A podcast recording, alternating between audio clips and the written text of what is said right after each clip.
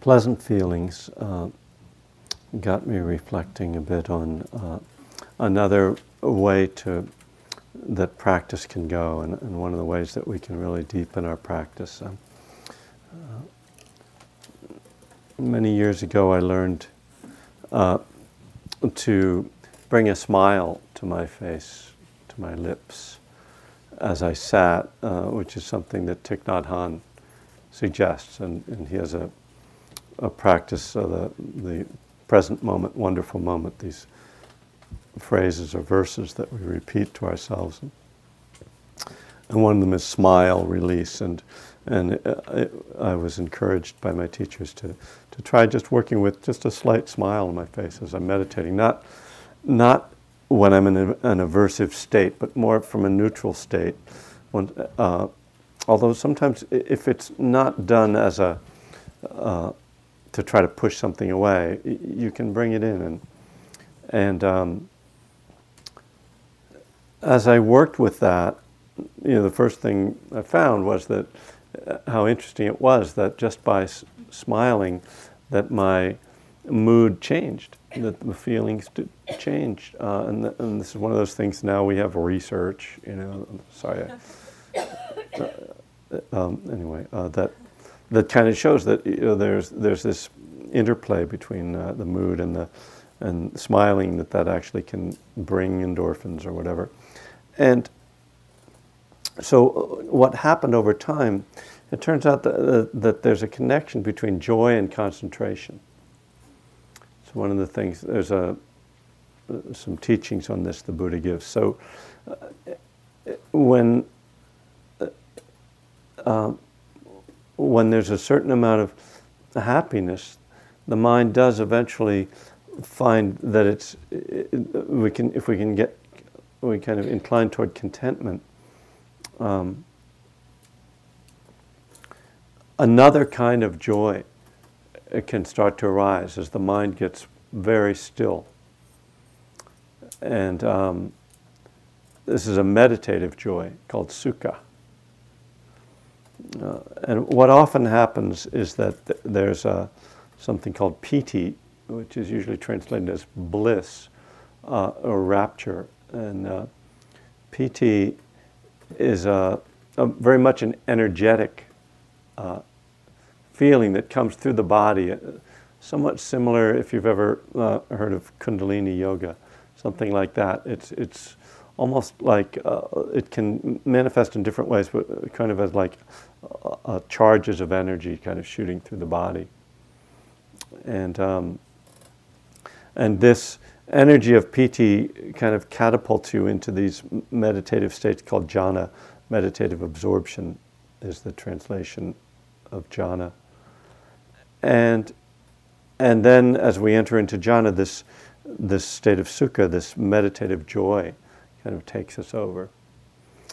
And then there's a whole uh, uh, process of moving deeper into these states of concentration, which are useful as a foundation for doing insight practice. And um, there's a few teachers that are working with this. My one teacher I've worked with quite a bit, Leigh Brasington, uh, uh, teaches this form of practice. Uh, and it takes a lot of, it takes some time. It, we're talking about really spending weeks, uh, at, at, least uh, several weeks on, in intensive practice.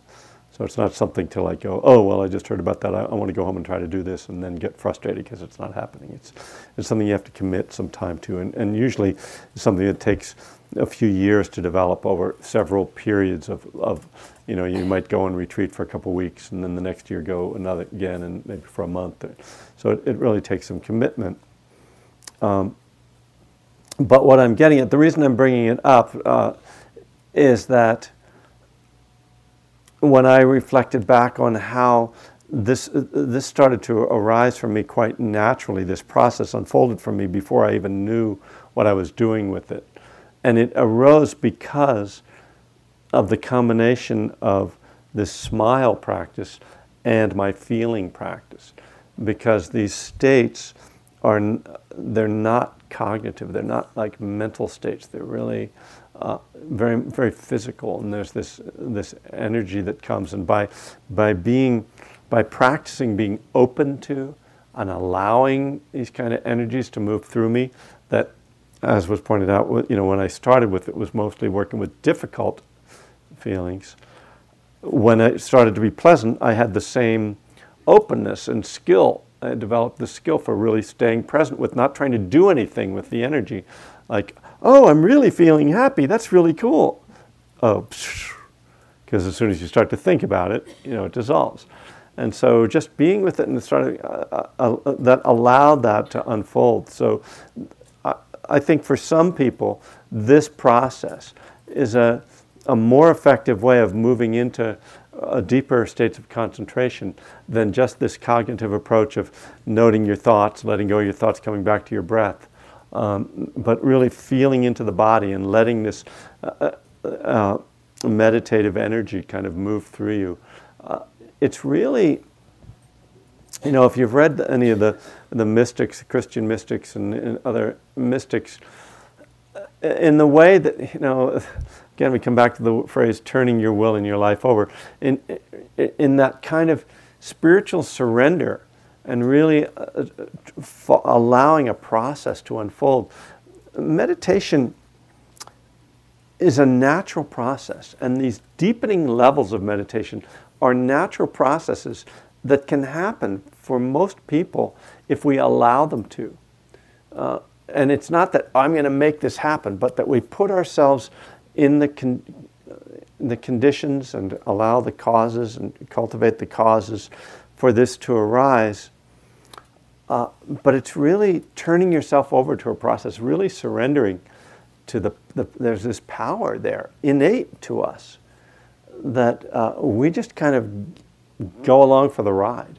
Uh, and it, it, does take, it really takes some strong faith and trust that this is both uh, worth doing and meaningful, and also that it's okay to do it, that, that you can, that you'll be okay. Because sometimes these energies are very powerful and they can be, they can be frightening for people. And, uh, you know, at times, the way mindfulness meditation is taught, it's kind of like, oh, there's a feeling, note that, come back to the breath, let it go.